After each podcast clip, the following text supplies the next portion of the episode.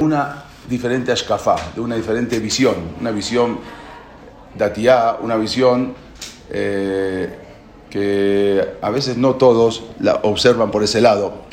Pero vamos a ver qué pasó. Habíamos hablado que la resolución de la, de la Organización de las Naciones Unidas, cuando decidieron, los ingleses ya estaban desesperados, se querían escapar de Israel, todas las guerras que vimos, las, eh, las guerrillas, ¿no? porque era, era, pelear contra, contra guerrillas que salían de todos lados. Entonces entregaron a la ONU, pero la ONU estableció que Israel iba a ser partida en tres, o sea, una parte árabe, una parte yudí y otra parte internacional. Jerusalén, el Cote, todo eso quedó internacional. Pero con todo eso, los árabes no querían nada. Los árabes, aunque le dieron la mayor parte, porque a Israel le dieron el Negev, el desierto, Israel le tocó el desierto, 1948. La situación para los, eh, los árabes no querían aceptar, la ONU fue lo que dio. La situación para los, en ese momento, uno dice, bueno, ya está, la ONU decidió, ¿no? Pero era muy grave para los yudí. ¿Por qué? Porque las, eh, iban llevando como caravanas de camiones para llegar para mandar ayuda a Jerusalén, a ir a los judíos que estaban en Jerusalén. Iban trasladando en las carreteras y los árabes les disparaban desde arriba. Los árabes disparaban desde arriba de las carreteras y entonces muchos eran, eh, eran emboscadas que les hacían desde las, desde las montañas. Por otro lado, los británicos les habían prohibido a los a los judíos traer municiones. O sea, los judíos no podían defenderse. Los ingleses les prohibían a los judíos tener armas. A los árabes les entregaban armas. Algo increíble. Entonces, eh, en ese momento los judíos se enfrentaron el periodo más duro de la lucha por la independencia. Todavía no sabía, o sea, ya había dictaminado que la ONU iba a repartir, pero todavía no fue eh, la independencia de Israel. ¿Eh? Sí, sí. estamos hablando de 1948, tres años después. Para marzo de 1948, el acoso de los árabes provenientes de las montañas. Todas estas fotos que ven son de, eh, reales, como los árabes iban desde las montañas disparándole a los Yudim, eh, y era cada vez peor, cada vez más difícil. Ellos controlaban las carreteras que conducían a Jerusalén, los árabes. Entonces, la población judía de Jerusalén estaba en un riesgo impresionante porque los iban a matar de hambre. No dejaban entrar comida, no dejaban nada. Los que vivían en Jerusalén. ¿Cómo vivían ellos ahorita? Ahorita, ahora, ahora vas a entender todo. Jerusalén, ¿cuál? De repartir. Ellos quieren todo para eso. La batalla entonces se enfocó ahora en las carreteras. Entre abril y mayo del año 1948 todos los vehículos, todos los eh, transportes que iban por la carretera, ustedes conocen la carretera que va a Jerusalén, directamente estaban expuestos a los francos tiradores, que les tiraban desde arriba y los destruían. Ustedes alguna vez seguramente fueron a Jerusalén, la carretera de Tel Aviv, van a ver que en los costados hay muchos este, muchos eh, tanques y muchos coches ahí como que están eh, de viejos, ahí destruidos, como de guerra, que están ahí como museo en la, carretera los van a ver ahí. Todos esos son estos eh, coches, tanques de Yudim que, eran, que iban a defender y los árabes los destruían. Por esa ruta era la ruta que traían las, provisiones para el pueblo, para los que estaban en Jerusalén. Incluso ellos ya estaban tan, tan eh, presionados que empezaron, no, no, había tanques en ese momento, Israel no tenía tanques, recién estaban haciendo como nación. Entonces le ponían como chapas todos los, los coches eh, coches así de guerra, los ponían como, como chapas en los costados para poder soportar los disparos que venían desde de las emboscadas de los árabes. Sin embargo, muchos de estos vehículos fueron destruidos. Ahí están en las carreteras, lo ven hoy, en día, están ahí eh, expuestos cuando uno va a Jerusalén, no podían llegar. Los residentes que, veían, que vivían en Iratica estaban completamente desconectados. Había mucha hambre, no llegaba comida, la lucha entonces era muy intensa y ocurrió en, una en un pueblo se llama Castel, en las montañas de Jerusalén. Había una fortaleza antigua ahí, una fortaleza que los árabes ocupaban para, para destruir, para eh, apuntarle ahí y tirarle a los judíos. El 5 de abril del año 48, la Ganá, la Ganá, ¿se acuerdan que hablamos la semana pasada? Era un ejército que se empezaba a formar eh, bajo, estaba sobre, por eh, Ben Gurion. Lanzó un ataque, se juntaron, lanzó un ataque contra estas posiciones árabes en las montañas. Todos estos que ven son los árabes como disparaban desde la montaña. La lucha, ¿eh? ¿Eh? ¿Eh? Mujeres, hombres y también hombres, también de la, de la parte de Yehudim. La lucha era muy intensa. Un joven, resulta que un Yehudí, que apenas había llegado del Yemen, de Maní, no era, nunca en su vida agarró una, una pistola para disparar, tiró al aire y mata al líder de las fuerzas árabes. Sin querer, apuntó para y tiró, él no sabía ni para dónde disparar y mata a Abdul Kader el Husseini, que era el líder de toda la revuelta árabe. A raíz de esto, los árabes acabaron la lucha y al día siguiente abandonaron todas las posiciones para asistir al, funeral. Estos son todos los árabes. Mientras todos iban a, asistieron al funeral, entonces los judíos pudieron reabastecer Iática. Todos estaban en el funeral y los judíos pudieron entrar con los camiones, como ven acá, para llegar y ahí poder dar de comer a, todos y llegar con, con abastecimiento. Había un pueblo, se llamaba un pueblo muy famoso, Der, Der Yassin, que estaba situado a los lados de la montaña. Y ahí eh, era, ese pueblo era, la captura de ese pueblo era clave para, para que dejen de disparar los árabes. Y ahí fue también en abril que había, una, había, había varias guerrillas, dijimos la, el Irgum, la banda Esther, la Ganá. Entonces ahí hicieron un ataque sorpresa y murieron ahí 250 árabes que incluso también fueron llevados cautivos. Pero ahí hasta hoy en día los árabes se quejan que fue una masacre, la masacre de Der Yassin. Hasta hoy en día se están quejando que fue una masacre, que mataron a los niños, que mataron a las mujeres. Pero hay una cosa que es cierta, los árabes se habían disfrazado de mujeres y con eso disparaban. Entonces hasta hoy en día dicen que los, ah, los judíos fue algo eh, no equitativo porque dispararon y mataron a las mujeres. Sí, pues los árabes venían disfrazados de mujeres. ¿Cómo yo sé quién es mujer y quién es hombre? Entonces los judíos tenían que defenderse. Y hasta ahora insisten que eso fue una masacre a sangre fría. Hay, hay muchas eh, imágenes en internet que son dramáticas, obvio, porque mandaron fotos a todo el mundo para demostrar cómo los árabes mataban, pero eran ellos mismos. Bueno. Esta controversia todavía sigue generando un resentimiento hasta el día de hoy.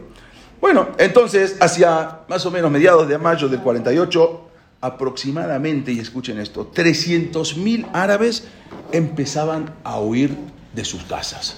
¿Por qué? Porque nadie sabe por qué. Muchos porque los mismos árabes de todos los países le decían, sálganse que vamos a exterminar a todos los judíos y después cuando los tiremos, los ahoguemos a todos los judíos, de ahí pueden venir. Entonces los árabes, todos estaban estaban huyendo de, sus casas. Eso se, llama, se llamó, se conoce como la Nakba. La Nakba es la huida de los árabes, cómo iban escapando. acá está el convoy, como pudieron entrar los Yudim después de que, después de que mataron al, líder. Eh, esta huida que ven acá, la Nakba se llama, como los árabes empiezan a escaparse. ¿A dónde se van? Se van a, Palestina, se van a Egipto, a diferentes lugares, pero salen, escapan. Algunos huyeron por miedo, otros se fueron porque eran alentados por los países árabes, que les decían que salgan, escápense, vamos a tirar una bomba atómica, vamos a matar a todos. Después, cuando acabemos con todo, ya pueden venir para que no les hagamos daño, para que no, no hagan daño. Entonces, como resultado de esto, grandes poblaciones árabes se vaciaron. Haifa, Yafo, Cefat, eran poblaciones totalmente árabes, se empezaron a vaciar, a vaciar, a vaciar, se iban. Los judíos le decían, no, se vayan, ¿a dónde van los vecinos? ¿Por qué se van? No nos estamos corriendo. La gente se escapaba. ¿Se llamaban eh, igual las poblaciones? Sí, igual, sí, diferentes eh, nombres en árabes tenían algunos barrios, pero las poblaciones eran iguales. Los judíos, al contrario, que vivían en Haifa, incluso les rogaban a los árabes para que se queden. ¿Por qué? ¿Por qué ya? ¿Por qué te vas a ir? No te estoy echando. No te estoy corriendo. No, no, no, yo me voy, me voy. Ya me avisaron. Nadie decía por qué, porque decían que bueno, que iban a matar a los judíos y después venían. Sin embargo, los árabes tomaron represalias después de todo esto que hicieron en, este pueblo de Yassim. ¿Qué hicieron? Atacaron una caravana, los judíos mandaron una caravana con ambulancias que iban, eh, transportaban ahí 77 médicos y enfermeras, iban hacia el hospital Adasa para atender a los Yudim que estaban ahí heridos. A 100 metros había una caseta de policía de los británicos. No hicieron absolutamente nada. Los árabes los emboscaron y desgraciadamente mataron a todo el convoy de enfermeras, todo el convoy de eh, doctores. Acá los van a ver. Bueno, esto es la Nakba cuando se están yendo. eh, los árabes cuando se iban, se iban de todos lados, así desaparecían. Ya no regresaron. Esto es lo que todavía están ahora pidiendo los palestinos, son que, que dicen que quieren regresar. Algunos regresan, no, no, la mayoría no. Ahora vamos a ver, ahora vamos a ver todo. Esto es el 13 de abril cuando asesinan a 77 médicos y enfermeros judíos. Lo hicieron, no, no, los británicos no. Los británicos estaban ahí y no hicieron absolutamente nada. La emboscada fue una emboscada árabe, en venganza, pero los británicos podían haber ido a defender. Ellos no eran de guerra, no venían a guerrear. Ellos eran enfermeros, eran médicos que venían a curar. Incluso a los árabes también venían a curar, no solamente a los judíos. Y los emboscaron y los matan a todos. Estos son fotos reales. Incluso eh, muchos salieron quemados, irreconocibles. Estas es las placas que, eh, en nombre de todos estos 77 médicos judíos, que eh, que venían a, a curar y los fueron emboscados y los, y los asesinaron. Mientras, la fecha oficial para la retirada de los ingleses y para que la creación de las dos nuevas entidades judías y árabe había fijado para el 15 de mayo del año 48. Ese día, ese día se acabó eh, el dominio británico y ya va a pertenecer, ya es la independencia de Israel. ¿La fijaron qué día? 15 de mayo del 48. Por lo tanto, pero el 15 de mayo del 48 era Shabbat era sábado. A los ingleses les valió sábado, no sábado. no. Por lo tanto, los judíos decidieron declarar la independencia el viernes a las 4 de la tarde, no el Shabbat, Shabbat en el Congreso, declarando en la Knesset, donde, bueno, en Tel Aviv. Pero el, eh, en verdad tenía que ser para el 14 de mayo, que era viernes, a las 23.59. O sea, a esa hora se acababan los ingleses. A las 11.59 de la noche, PM, ya terminaba el mandato inglés y empezaban los Yehudim. Entonces, los Yehudim decidieron que 23.59 ya es Shabbat. Entonces, decidieron que a las 4 de la tarde iban a declarar la independencia. Entonces, los ingleses, acá ven, los británicos descuelgan su bandera el 14 de mayo del 48 y el ejército bri- británico abandona, después de muchos años, Eres Israel. Y mientras los Yehudim van izando la bandera, mientras los, los eh, ingleses bajan la bandera, los Yehudim van levantando la bandera. Una bandera de, conocida, una bandera de color eh, azul y blanco. Tenía una, una bandera blanca, mejor dicho, que tenía dos franjas azules. Es- Ajá, ¿podrías, El- eh, perdón, Sí. vuelve a estar en manos de los Yehudim. Dos mil años pasaron que Israel no estaba en manos de los Yehudim. David Ben Gurión en ese momento leyó la declaración de independencia por radio, todavía no era Shabbat, y dijo, la tierra de Israel fue el lugar de nacimiento del pueblo judío. Y a esto sí tómele la foto, porque es muy importante. Sí. La tierra de Israel, dijo así, fue el lugar del nacimiento del pueblo judío. Aquí, esto es lo que estoy leyendo, es el discurso de él.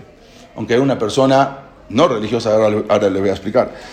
Aquí fue formada su identidad espiritual, religiosa y nacional. Aquí lograron la independencia y crearon una cultura de importancia nacional y universal. Esto está en hebreo, obvio, yo, lo- yo lo traduje. Exiliado de Palestina, el pueblo judío continuó fiel a ella en todos los países de la dispersión, sin dejar nunca de rezar. Está raro que diga así, Ben Gurión, pero bueno. Sin dejar nunca de rezar, ni ansiar el regreso y la restauración de su libertad nacional. Consecuentemente, nosotros, los miembros del Congreso Nacional, nos reunimos hoy en una solemne asamblea y en virtud del derecho histórico y natural del pueblo judío y con el apoyo de la resolución general de las Naciones Unidas, proclamamos el establecimiento del Estado judío en Palestina que será llamado Israel. Entre paréntesis, estuvieron un tiempo debatiendo si se iba a llamar Israel, ¿eres Israel o eres Yehudá? No sabían cómo llamarla, había opiniones diferentes. Unos decían había que llamarla Eres Israel, otros decían no, eres Yehudá. ¿Por qué? ¿Qué es Eres Israel? Israel son todas las tribus. Israel son las 12 tribus de Israel. Pero resulta que 10 tribus se perdieron. Solamente quedaron dos tribus, la tribu de Judá, la tribu de Benjamín. Por eso querían llamarla Eres Yehudá. ¿Por qué? ¿Por qué va a llamar Eres Israel si, las diez tribus no están? Nada más Eres Yehudá. Entonces había varias opiniones de no llamarlo Israel, sino de llamarlo Yehudá. Resulta que después vinieron otras opiniones y dijeron, bueno, pero si no, ¿y si el día de mañana va a venir el Mashiach y van a venir las otras 10 tribus perdidas. Queremos en ustedes no pertenecen acá, porque esto nada más es Eres Yehudá. Ustedes váyanse a, a México o Argentina, ¿a dónde se van a ir? Por eso llamaron Eres Israel, porque había debate si era Eres Israel o Eres Judá. Bueno, sí, es Judá y Yehudim, pero se refiere más a la tribu de Yehuda. ¿sí? Se refiere a Yehudim por la tribu. No sé por qué, por qué nos llamamos Yehudim. Por la tribu de Yehudá. O nos tendríamos que llamar Naftalí, o nos tendríamos que llamar Asher, o nos tendríamos que llamar Gad. Pero nos llamamos Yehudá. ¿Por qué? Porque somos Yehudim. ¿Por qué somos Yehudim? Porque venimos de la tribu, la mayoría venimos de la tribu de Yehudá. Porque las demás tribus se perdieron. Nada más quedó la tribu de Judá, la tribu de Benjamín y un poco de la tribu de Leví, que ellos no tenían tierra, estaban diseminados por todas las, las tribus para poder impartir, eran los hajamim los que impartían la Torah.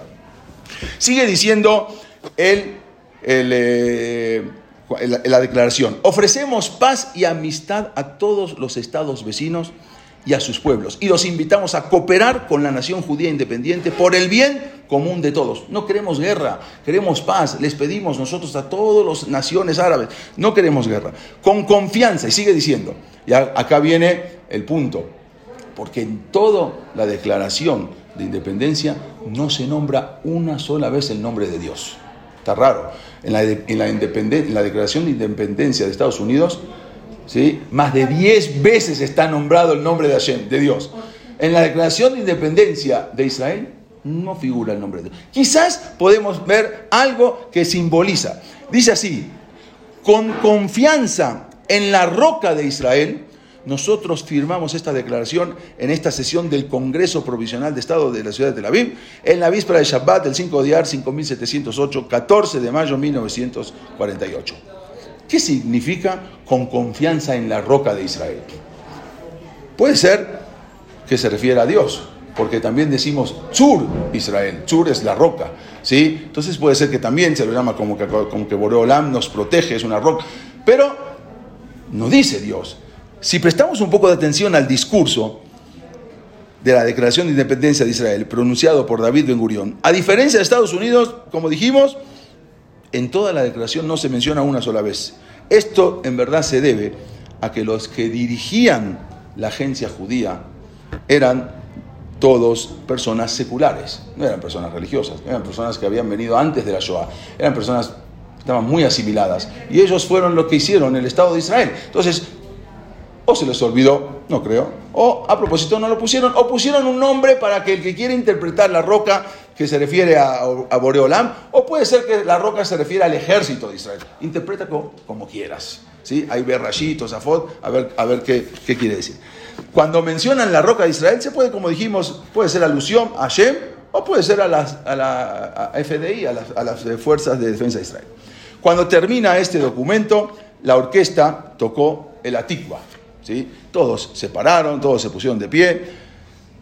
La audiencia quedó petrificada. No se imaginaron nunca que después de dos mil años otra vez iban a tener. Se estableció el Estado de Israel, la independencia de un pueblo que estuvo bajo la servidumbre de otras naciones durante 1887 años, solamente tomó 32 segundos. O sea, para terminar 30, 1887 años, solamente 32 segundos fue la declaración de la independencia. La gente, la gente bailaba afuera, la gente se abrazaba, caían lágrimas de regocijo. Afuera había miles de personas esperando. La gente bailaba, todos estos, Erev Shabbat, esta foto es un Erev Shabbat, había Rabbanim, había Jajamim, si ven en la foto, esperando a ver, a ver qué va a pasar, se va a declarar, no se va a declarar, esto fue en Tel Aviv. Entonces, estaban eh, eh, a la espera si se va a declarar. Muchos judíos en todo el mundo celebraban la noticia, pero a su vez también sintieron miedo, porque la lucha inevitable que se veía venir. Los árabes no aceptaron. Aunque la ONU había dictaminado, los árabes dijeron, a nosotros no nos interesa. Un tiempo, un tiempo antes, cuando ya estaban eh, preparando la declaración de la independencia, también participaron eh, eh, una organización ortodoxa que se llamaba Agudat Israel, y que llegaron a un acuerdo con la agencia judía para poner unos puntos que Baruch Hashem hasta ahora se respetaron en Israel. Los líderes no religiosos, eh, que estaban encabezados por David Ben Gurión, aceptaron, aunque de mala gana, esos puntos. Había cuatro puntos esenciales que habían insistido la Agudat de Israel, que es cuando se levante el Estado de Israel, tenían que conservarse. ¿Cuáles eran?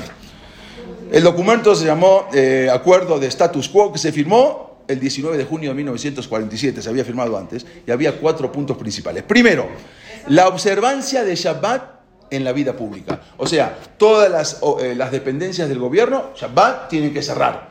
¿sí? Después, si los negocios quieren abrir, bueno, es otra cosa. Pero todo lo que pertenece al gobierno, Shabbat es el día sagrado. Ellos querían hacerlo para domingo. Sí, por eso, hasta ahora, gracias a Dios, se conservaron.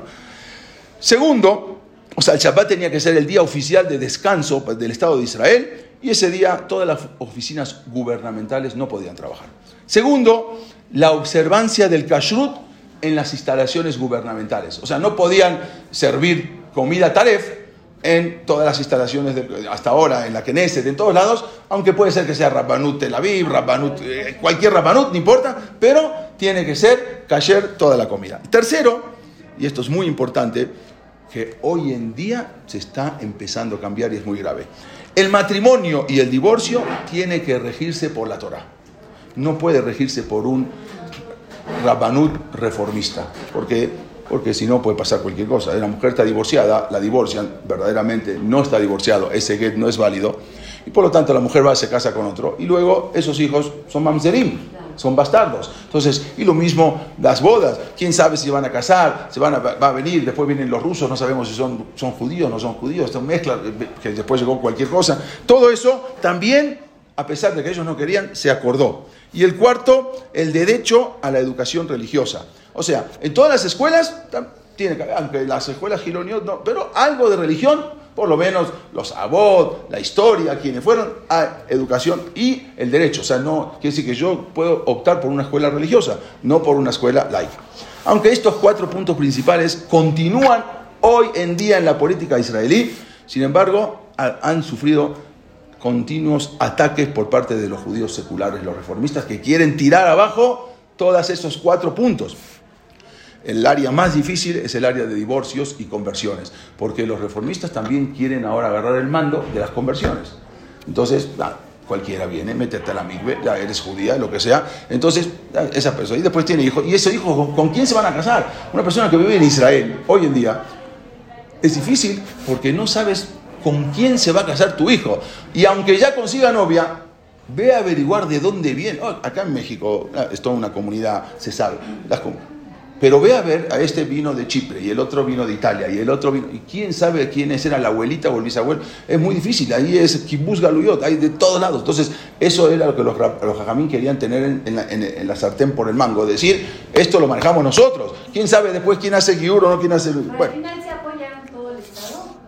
Al final sí.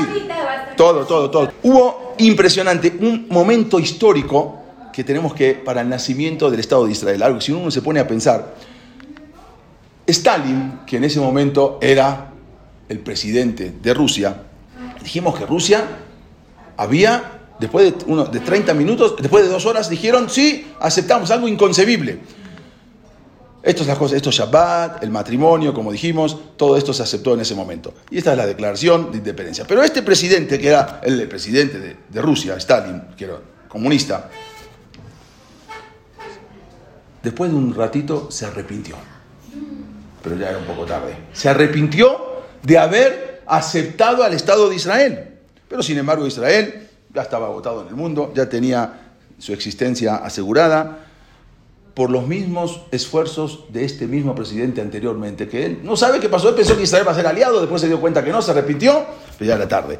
Incluso también la política norteamericana estaba cambiando y el gobierno, o sea, el Congreso estaba presionando a Harry Truman.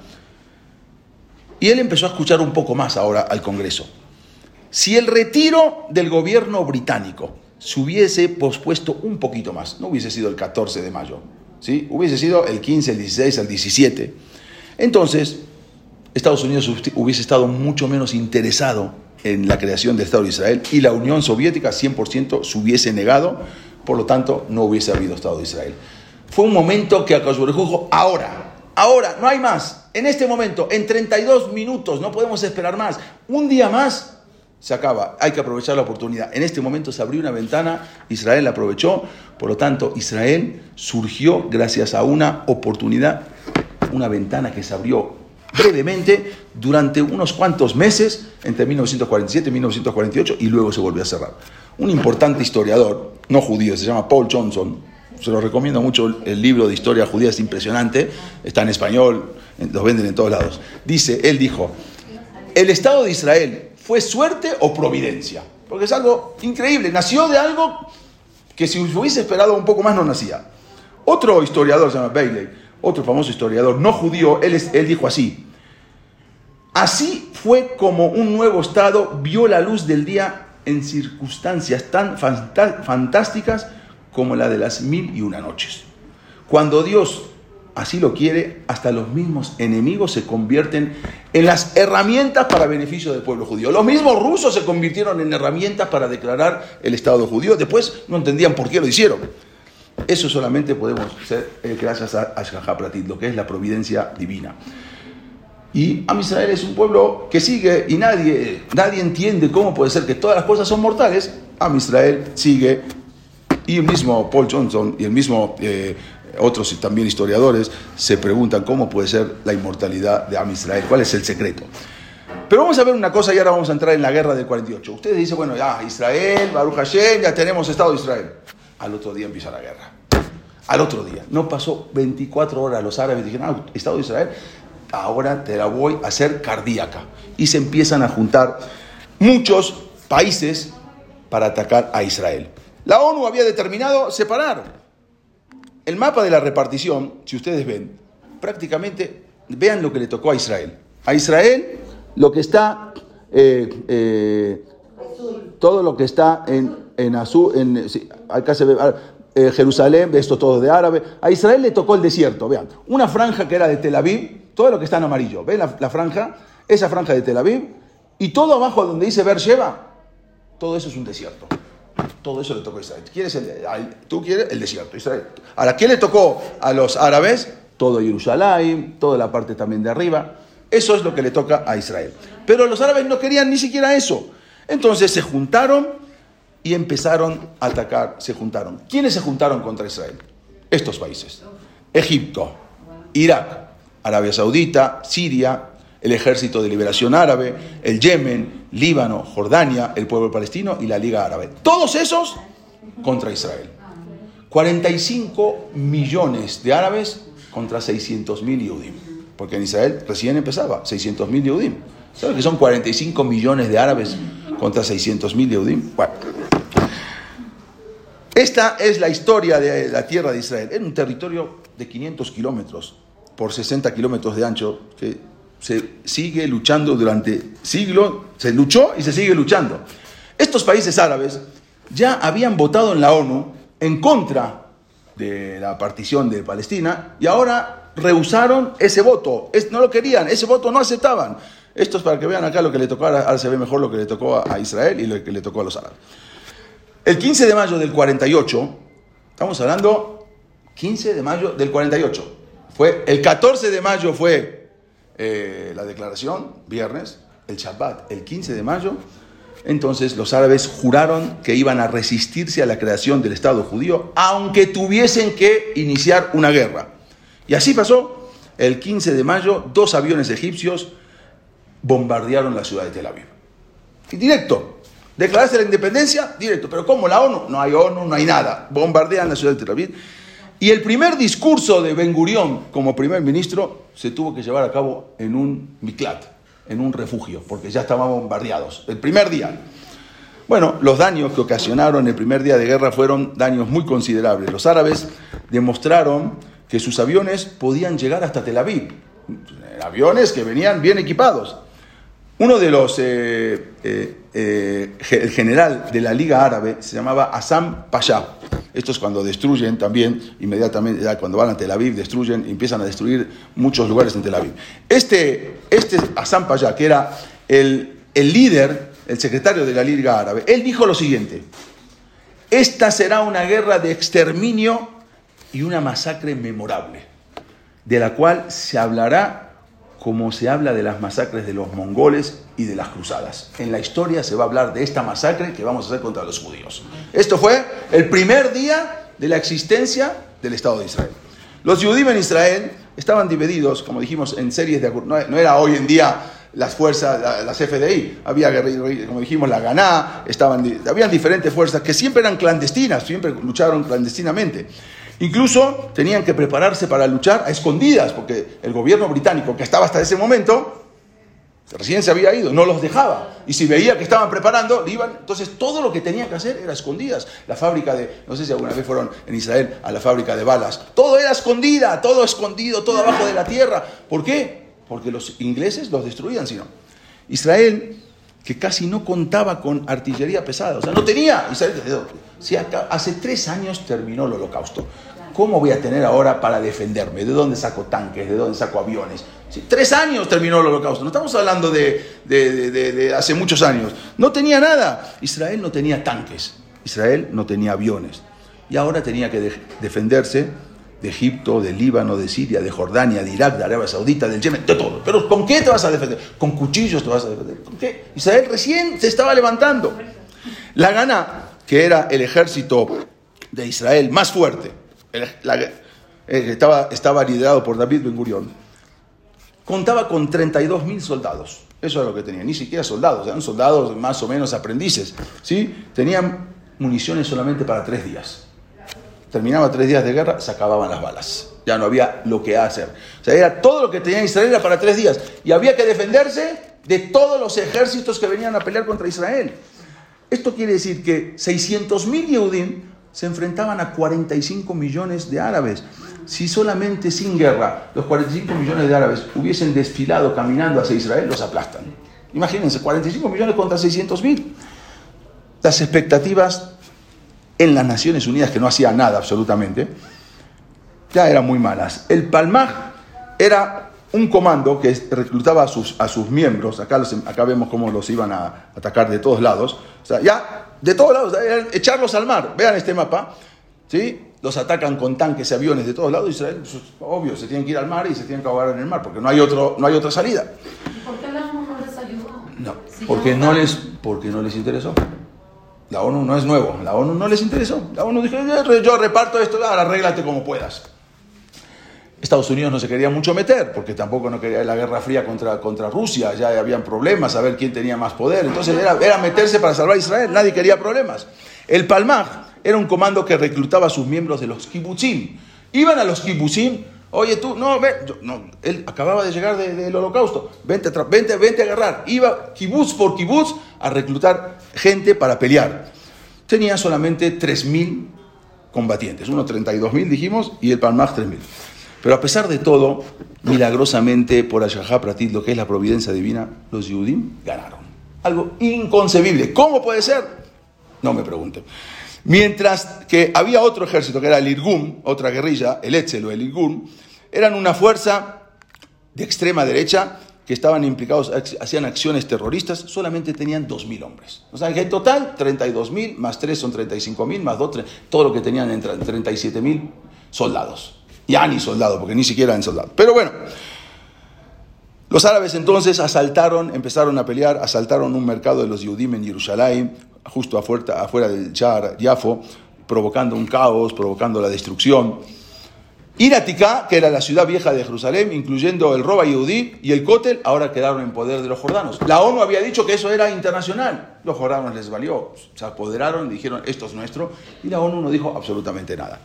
Consecuentemente, los judíos fueron expulsados de Iratica. O sea, todos los judíos que vivían ahí fueron expulsados. Había una yeshiva muy importante, la yeshiva por Yosef, que hoy en día está toda, hoy en día volvieron a construir. Pero esa yeshiva la destruyeron, la quemaron. Ahora van a ver las imágenes donde eh, estos son este, el Irgun, que eran eh, liderados por, por Begin, y ahí están, eh, estos eran lo- los de los kibbutzim, hombres, mujeres, recién llegados de, la- de la Shoah, los, llevaban para pelear. Si no, ¿con quién? Si, no, vienen ellos, ¿quién van a venir a pelear? Si no había gente.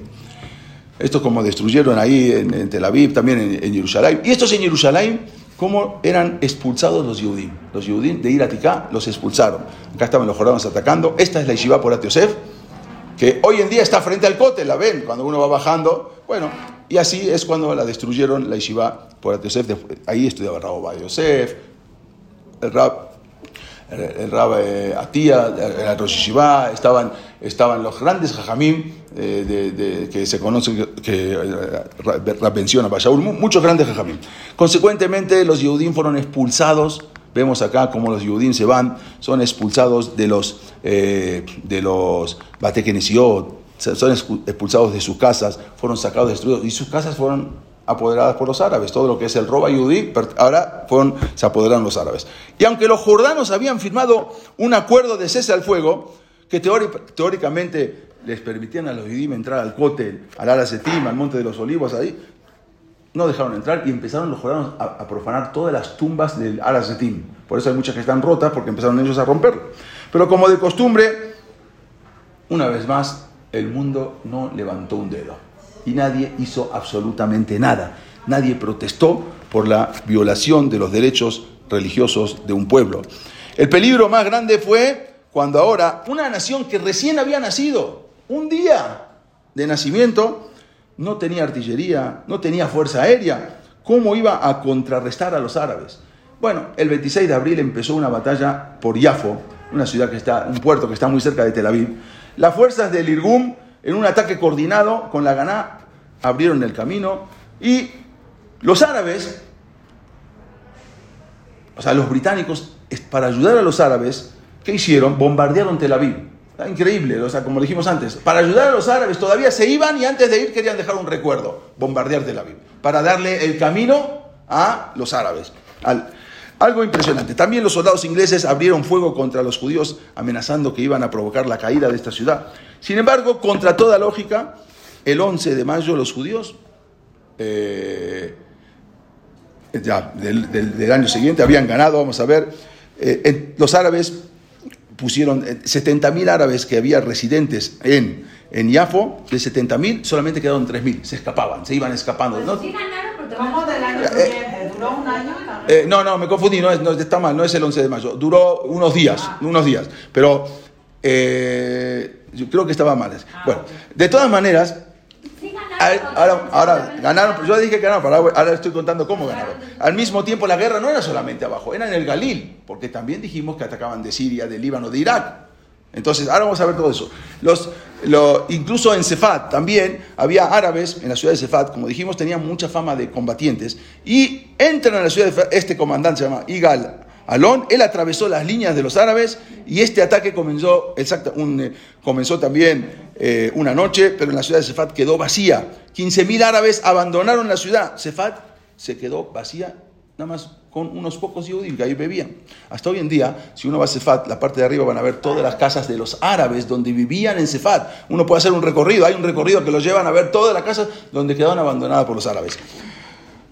Tel Aviv tenía una, una- invasión ahora también de, los, eh, de, los eh, egipcios, pero había un problema, tenían una posibilidad de tener una masacre, porque había que convencer al rey Abdullah. El rey Abdullah era el rey de Jordania, y había que convencerlo, era el rey- antes se llamaba Transjordania, no se llamaba Jordania, para que se retirara de la coalición, para que no ataque, porque si no, también los iban a atacar del lado de Jordania, y ahí entraba Irak también. Entonces, fueron a convencer. Ben Gurión se reunió con Golda Meir y le dijo, era una emisaria, le dijo, tienes que irte como una emisaria secreta, te tienes que infiltrar a Jordania y tienes que llegar a hablar con el rey de Jordania. ¿Cómo iba a ser? Lo hizo.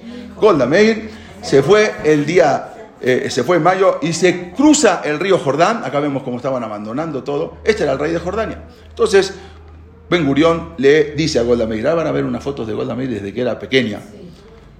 Esta es Golda Meir cuando era más jovencita. Y le, le dice, en verdad su nombre no era Golda Meir, era, era Goldie Mabowis, pero se cambiaban los nombres.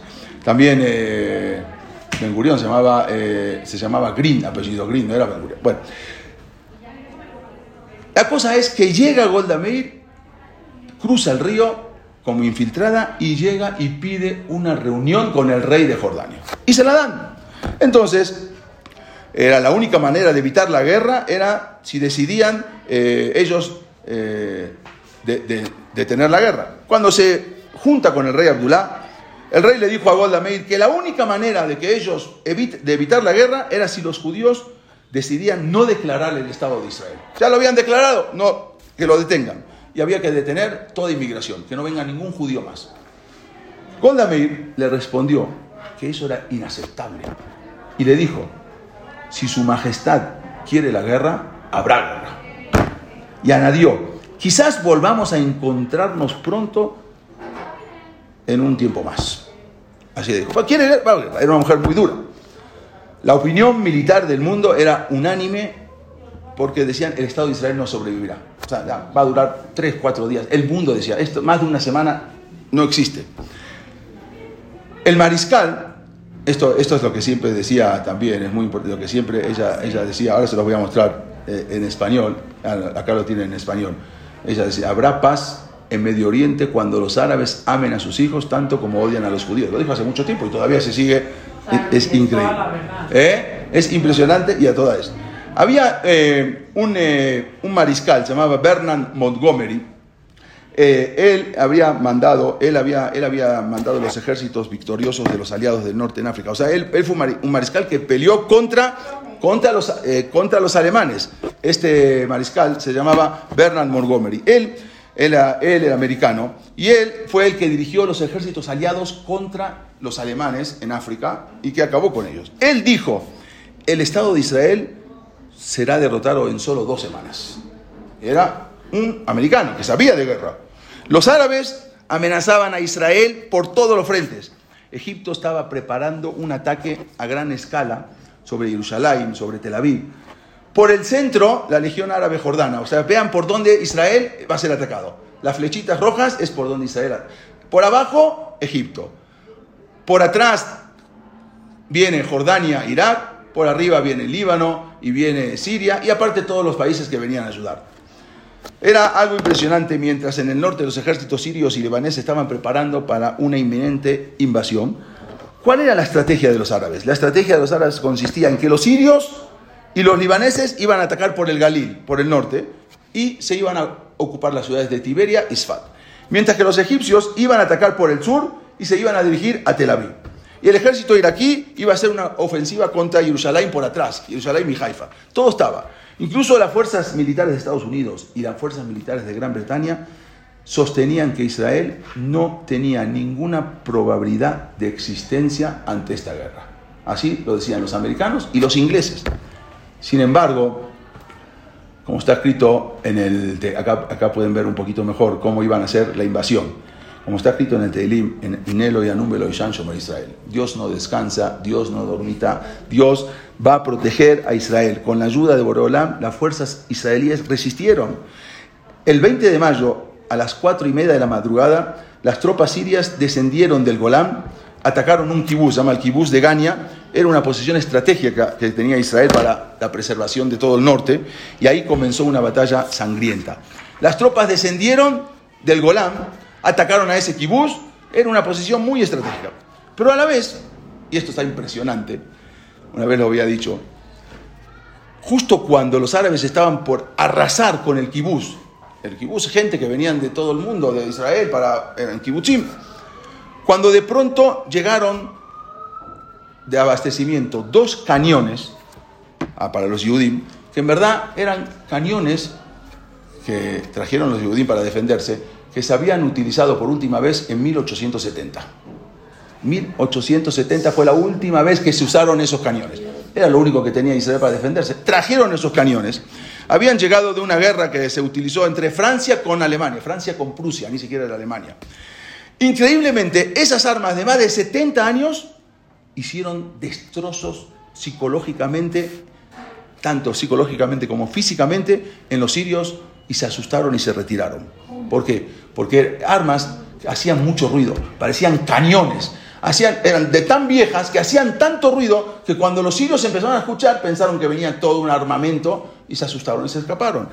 Si los sirios hubiesen sabido que esas armas eran prácticamente obsoletas, y esas armas eran la mitad de todo el arsenal de artillería que tenían los judíos. Dos armas eran la mitad de todo el arsenal que tenían los judíos.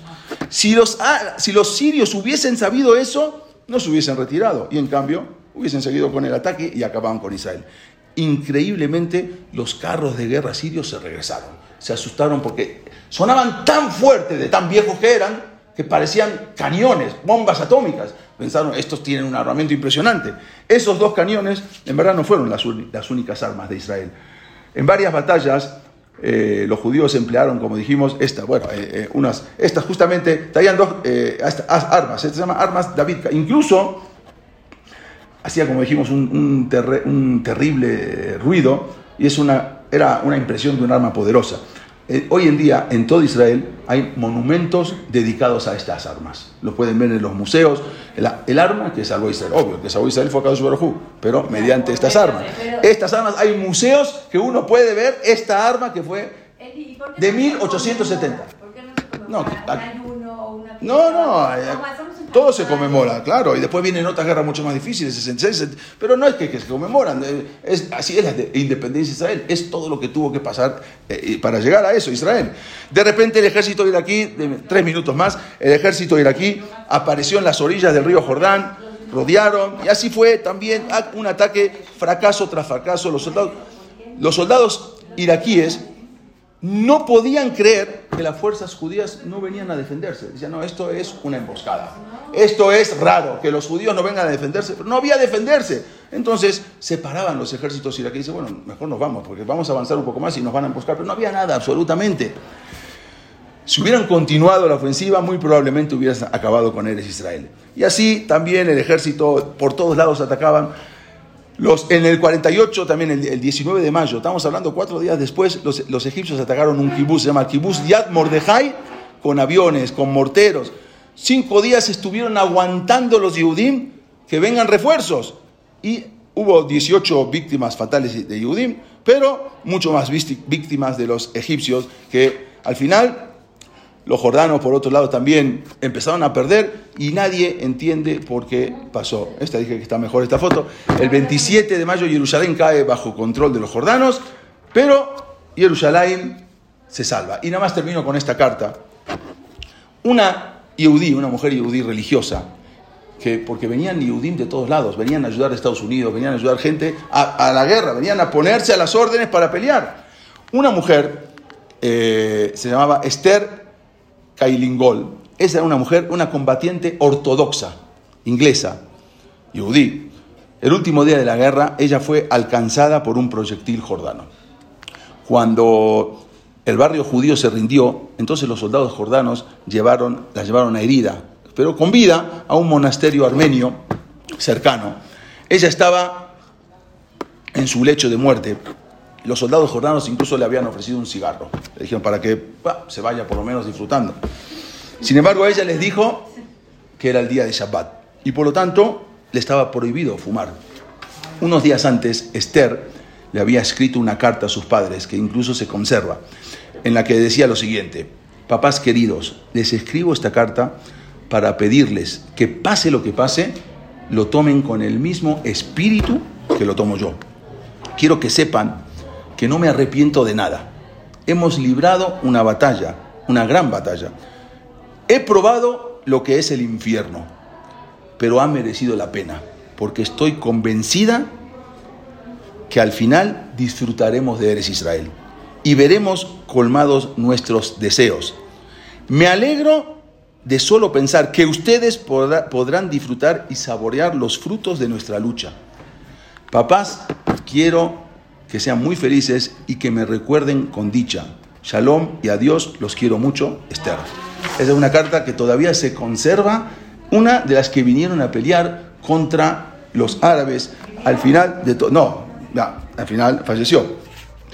Y así pasó que en poco tiempo Israel ganó. Israel ganó una guerra que nadie, no, se entiende. Por eso digo no se entiende. Es Boreolam, los árabes se escapaban. Lo vas a ver en la, en la próxima clase. Lo van a ver en la Sí, esta fue la guerra de Yom Ha'atzmaut, la guerra del otro día de Yom Ha'atzmaut. Es algo... Porque no saben la historia. Si sabrían bien la historia como está. Yo no digo de festejar. El Rao Badia decía, digan Yishem, no, no digan Alel ni nada. Pero es un día que la persona tiene. De la manera que se hizo también hubo cosas que van a ver más adelante, que no se hizo de una manera, hubo cosas también turbias que el mismo gobierno israelí hizo, pero de todas maneras, hoy en día lo tenemos. Y así, en octubre del 48 el ejército de Israel toma Beersheba, en diciembre conquista gran parte del desierto del Negev y en febrero del 49 se firma un cese al fuego Israel y Egipto. Este fue un milagro impresionante de alguien que no, no se podía, nadie le daba nada. Israel, los americanos ni los ingleses decían, no hay manera de que resista dos semanas, no hay manera lógica. Pero sabemos que Israel no está bajo la lógica. Am Israel no está bajo la naturaleza, todo se maneja por arriba de la Sin naturaleza. armamento, sin armamento, con armas de 1870, de la guerra de Francia contra Prusia. Israel se defendía, de alguna manera tenían guerrillas y eso, y libraron, y los árabes asustados, porque escuchaban cosas que pensaban que no, Israel no atacaba, llegaban los iraquíes y decían, no, no, esto es una emboscada, si no están viniendo a, atacarnos es porque nos están esperando, mejor no vamos. Y se retiraban, pero Israel no estaba, venían los sirios, escuchaban ruidos fuertes, se iban. Era algo impresionante lo que pasó, y más impresionante fue lo que la guerra que sigue después en la semana que viene, que fue la guerra de los seis días. Todo es la mano de Boreolam. Israel es la mano de Boreolam. Si no, no hay manera de que pueda existir el pueblo de Israel.